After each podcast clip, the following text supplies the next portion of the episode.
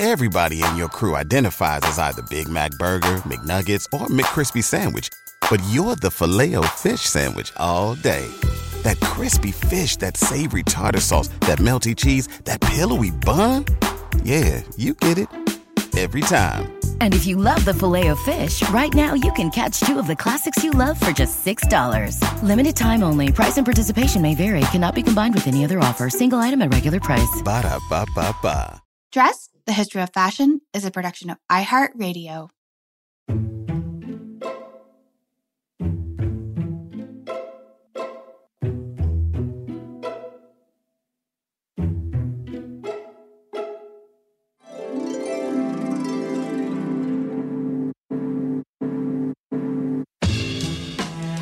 With over 7 billion people in the world, we all have one thing in common. Every day, we all get dressed. Welcome to Dressed, the History of Fashion, a podcast that explores the who, what, when of why we wear. We are fashion historians and your hosts, Cassidy Zachary. And April Callahan. Okay, dress listeners, we have heard you because more than a few of you have written to us lately, noting that you really especially enjoy our extra, extra nerdy episodes of Dressed. And today's minisode promises to be exactly that. Yes, totally nerding out today. uh, this is actually going to be really fun because today we're going to play a bit of the alphabet game, but by way of the history of fashion, of course. And because we are also word nerds, we thought it'd be entertaining to explore some of the more, well, unusual terms used for garments and textiles in eras gone by. And April and I have actually selected words that we ourselves were unfamiliar with until working on this episode. So this should be an educational exercise for one and for all. And maybe, I don't know, keep tally dress listeners. Maybe you do know some of these terms. I don't know. Yeah, I knew yeah. like one. I feel I feel like I feel like some of our like professional fashion historians out there are going to know a few, but don't be surprised if you don't know some of these as Yeah, well. We're trying So- to stump you, but we'll yes, see how it goes. exactly. That's that's the whole goal. we'll see how it goes. okay, so Cass, this exercise was a total hoot for me. I, I definitely learned a lot. Um, even just skimming the pages that, of like things that I was looking at, I was seeing other terms that I didn't know too. So it wasn't just the ones that we're going to talk about today. But I learned new terms for topics that I've actually already worked on. For instance, the first word that I chose is alizarin, which is apparently a natural dye made from madder root. And um, that's madder, M A D D E R. And usually this creates a reddish hue and it's famously associated with the color known as turkey red. I wrote a paper on turkey red in grad school and I still didn't remember this term. I mean, it was a long time ago, so maybe I forgot, but I didn't rem- remember the word alizarin. But turkey red has a scintillating and sometimes kind of like scandalous history involving industrial espionage, uh, historic trade routes, etc. And perhaps we should do an episode on it someday. I, I think it'd be very interesting. But if you can't wait, there is actually more than a few books out there on this topic. And one that I would recommend is called Madder Red, M A D D E R Red, A History of Luxury and Trade by Robert Chenciner. And I'm sorry if I'm pronouncing your, your last name wrong, but that's my first term, alizarin. what did you pick? I was going to say alizarin, not to be confused with the house in Harry Potter from Harry Potter, but No, no, no, like no, not Slytherin, alizarin with an A. so I'm going to go with B is for bat's wing or bat swing. The wings of bats were actually used as ornaments in dress in the 19th century. Yep. Macabre, yes. Entirely false, also yes. Ah! She tricked Bats, us. bats wings was actually another textile term used for a soft, slightly fuzzy cotton textile that was sometimes actually woven in a tubular fashion, which is somewhat unusual, but which made it perfect for use for sleeves and petticoats. Who knew? I had no idea. I did not. Well, apparently we are on the same tip, textile science for the win, because I chose calendaring for the letter C, and that is not scheduling your day out, friends. If any of our listeners are fans of moire textiles, calendaring is the process that involves heat, pressure, sometimes a little bit of moisture, and roller polishing, and that is actually what creates the moire's distinctive watery effect. So very cool. I had no idea. We are definitely on a roll here. Ha! D. So D is for diaper cloth, which has its origins in the Belgian city of d'Ypres. Uh, D apostrophe Y P R E S, famed for its linen cloth used in bed sheeting, tablecloth, undergarments, and you guessed it, to cover babies' bums. No idea that was where the term diaper came from, but now we know.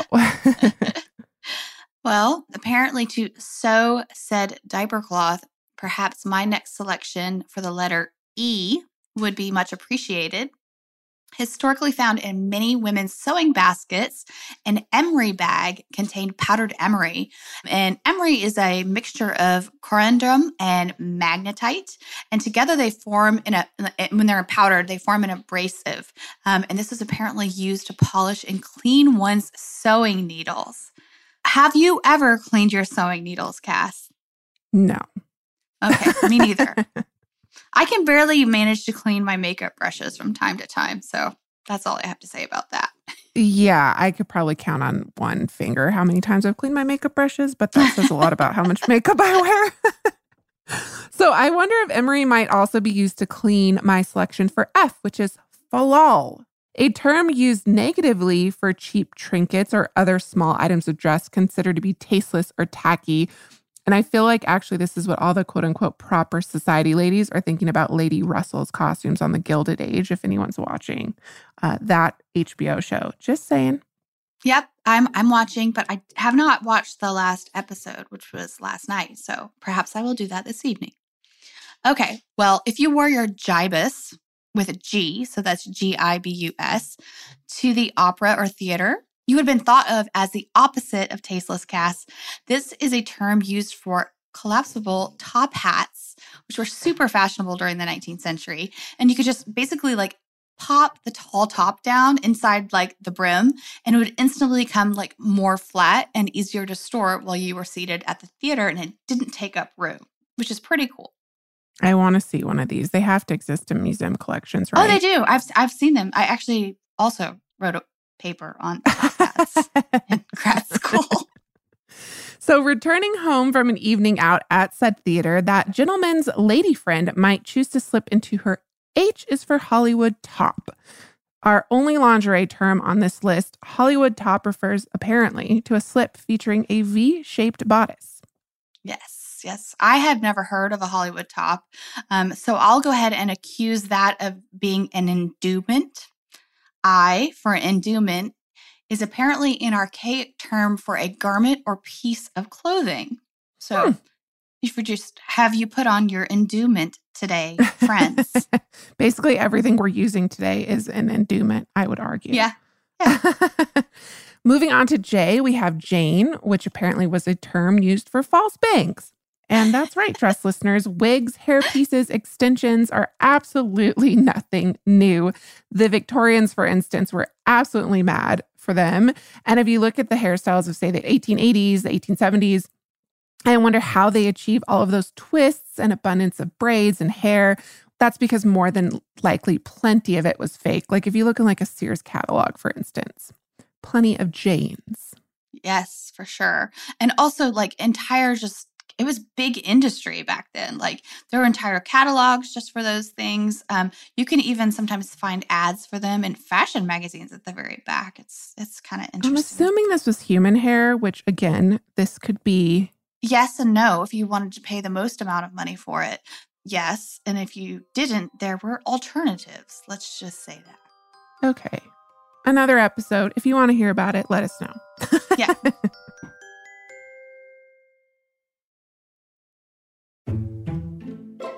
We're going to move on to K, and K is for kilty tongue. And Cass, well, I didn't know this term. As soon as I read the definition for it, I immediately knew what it was. So, you know how sometimes you see those very early 20th century shoes that were mainly worn for sports like golf that have a, like a fringed cover over the laces? It's like this very iconic look. And apparently, that type of shoe tongue that comes up and over and then it kind of has a fringy edges, that is called a kilty tongue. Interesting. I have a pair of very narrow, very vintage shoes that apparently have a kilty tongue. As cool. In, um, now you know. Yeah. Now I know. So, after an invigorating day, that sports person might be dying to go home and crawl into their literie. L is for literie, based on the French word for bed, which is lit, L I T. Literie was a term used in the past to refer generally to all types of bedding. I would like to inquire if that literie would come in mellay. So M for mellay, M E L L A Y, dates all the way back to the 14th century, and it is a term used for a mixture of colors in textiles and or clothing. Interesting. Mm-hmm. So, from the American colonial period comes our selection for N, where women wore, this was a time where women wore dresses trimmed with none so pretty, a type of fanciful ribbon, tape, or cording. Yeah, I think that's really great. Also, too, like totally off topic, but like there was a millinery term for ribbons at the back of your hat called "Follow Me, Lads," which I also think is oh, that's lovely. Charming. I know.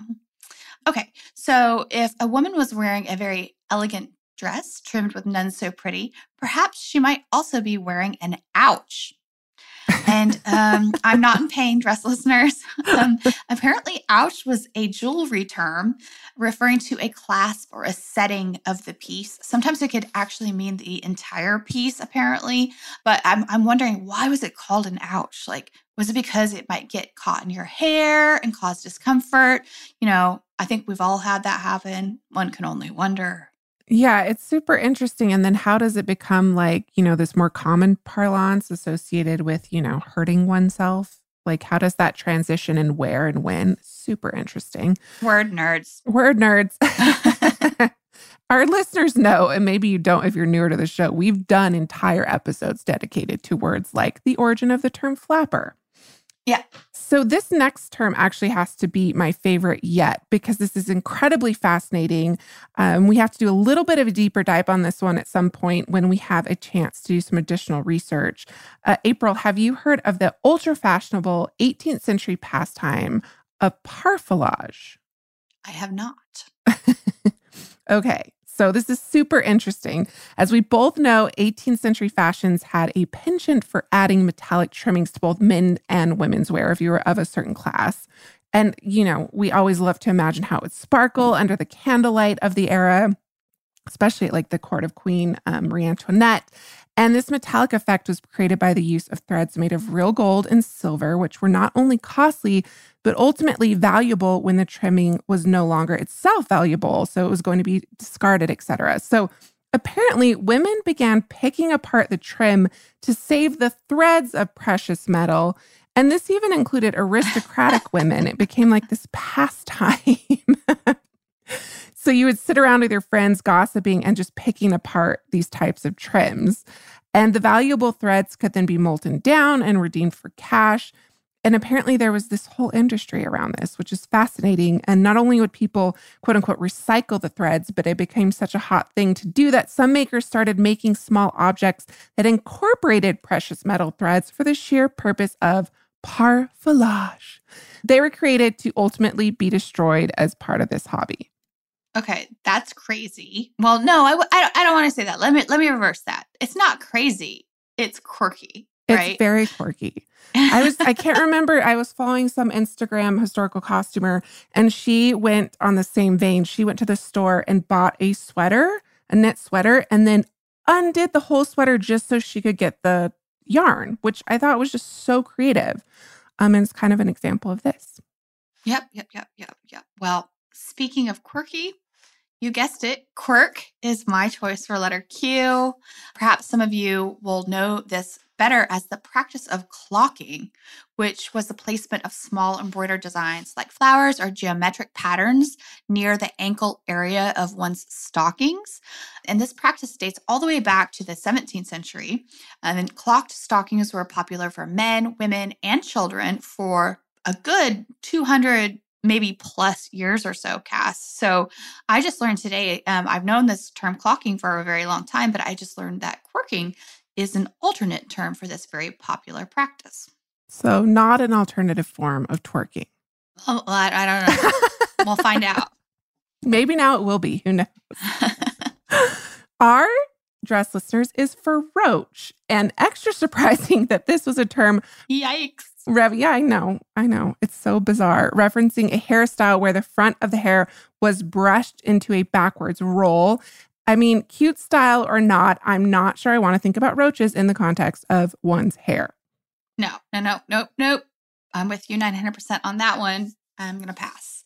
I will tell you what I am in for, though, and that is some 18th century scroop. S is for scroop Cass. And while I did not know this term. I'm not sure if you did. Uh, specifically, we have actually both probably encountered scroop before in the past because scroop is the rustling sound of silk. And I remember oh so fondly on a trip to a museum study collection one day while we were in grad school with Professor Lourdes Font.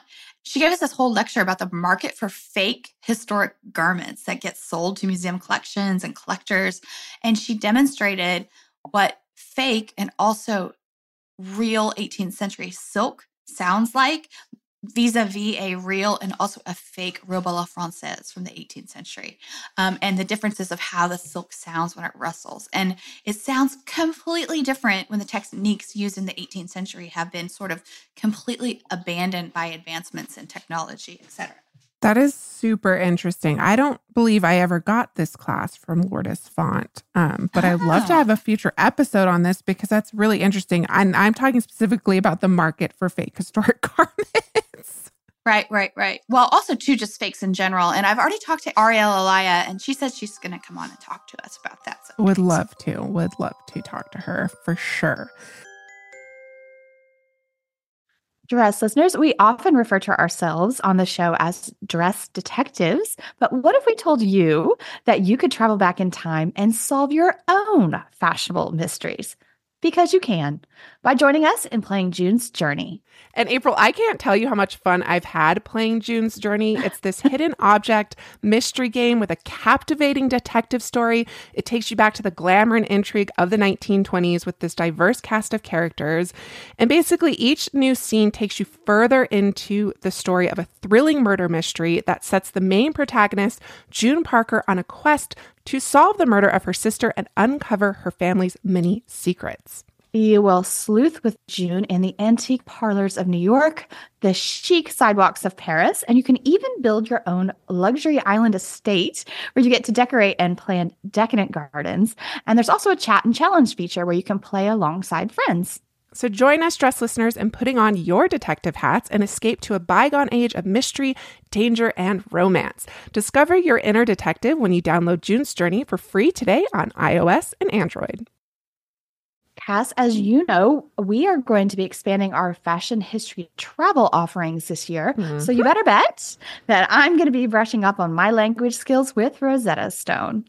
With more than 25 languages offered, including Spanish, French, Italian, German, Korean, Chinese, Japanese, Dutch, Arabic, Polish, and so many more, that world out there is practically at the tip of your tongue. And that's right, dress listeners. For more than 30 years, Rosetta Stone has been the expert in language learning. There are no English translations, so you really learn to speak, listen, and think in that language, which is incredible. You learn by immersion, and their programs are available to use on your desktop or as an app.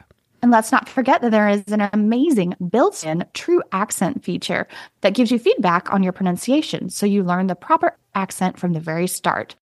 For a limited time, dress listeners, you can get Rosetta Stone's lifetime membership for 50% off by visiting rosettastone.com forward slash today.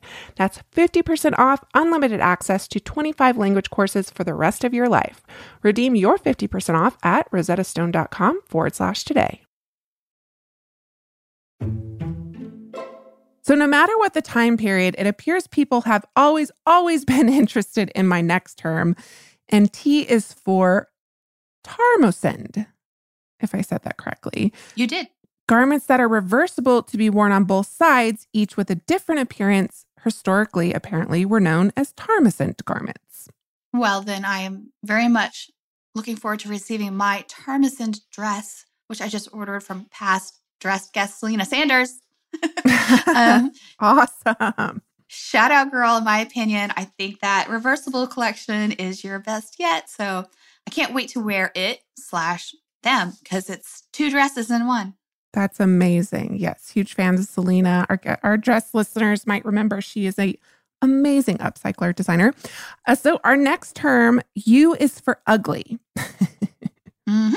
I don't mean that as an adjective of the term, but rather a noun, because apparently in the middle of the 19th century, Victorian women took to wearing a sort of wired silk shade or veil over their hats to protect their face from the sun.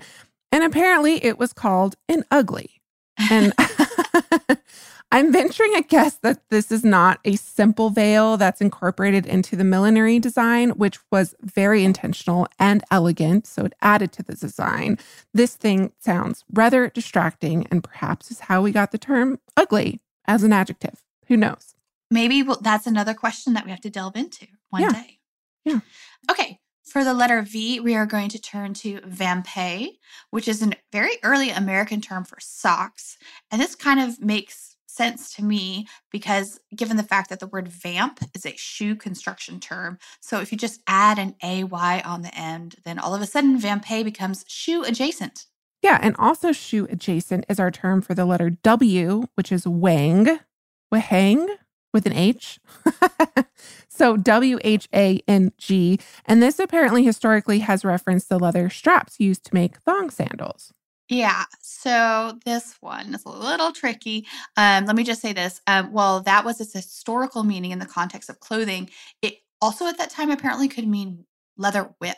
Um, so I'm not gonna, I don't think we should wander down that pathway on dress today. But if you would like to make your own personal connections to any alternate contemporary usage of the term wang, you know, please feel free to do so. We're just gonna mark that checked and move on. Yeah. 2X. And apparently, X marks the spot where we could not find a single term.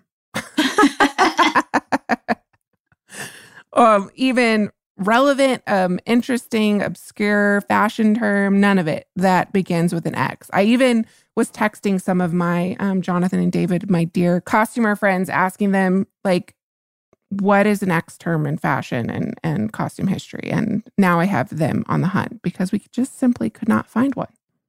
We got nothing. But if you guys do, let us know, please, as Cass said. Yeah. Um, and, and slightly the same case for the letter Y, unless you want to count glass yarn which obviously begins with a Y. And, and glass yarn is definitely interesting. Originally made from molten marbles and then sort of spun into filaments, which were then turned into yarn. It was this sort of technological marvel at the time that it was invented during the mid 19th century.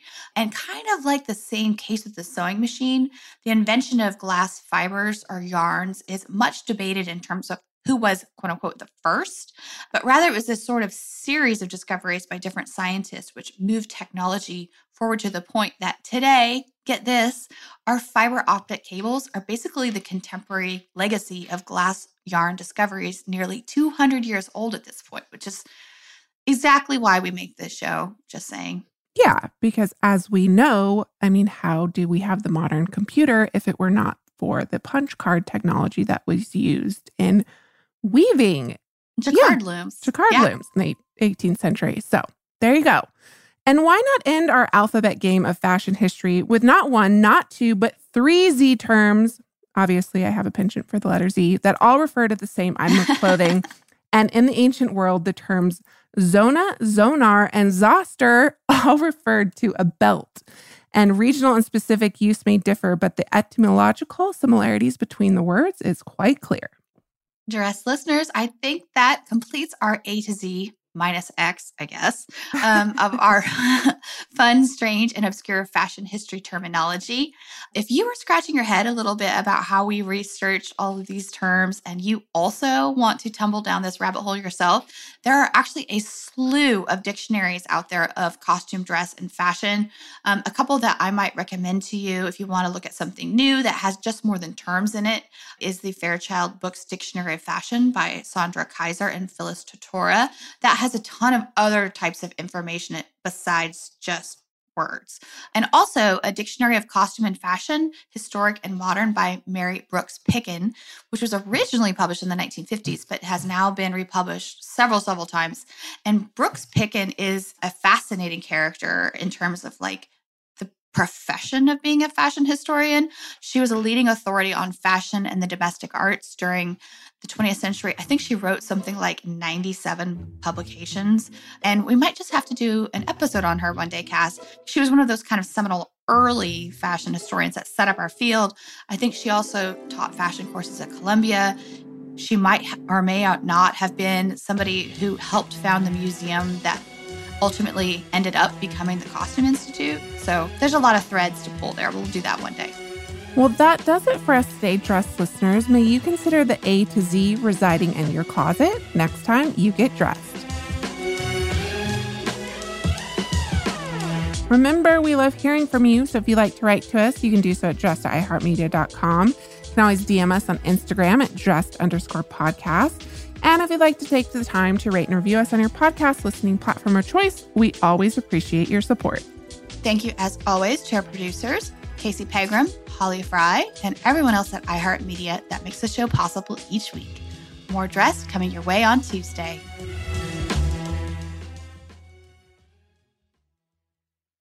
Dressed, the history of fashion, is a production of iHeartRadio. For more podcasts from iHeartRadio, visit the iHeartRadio app, Apple Podcasts, or wherever else you listen to your favorite shows.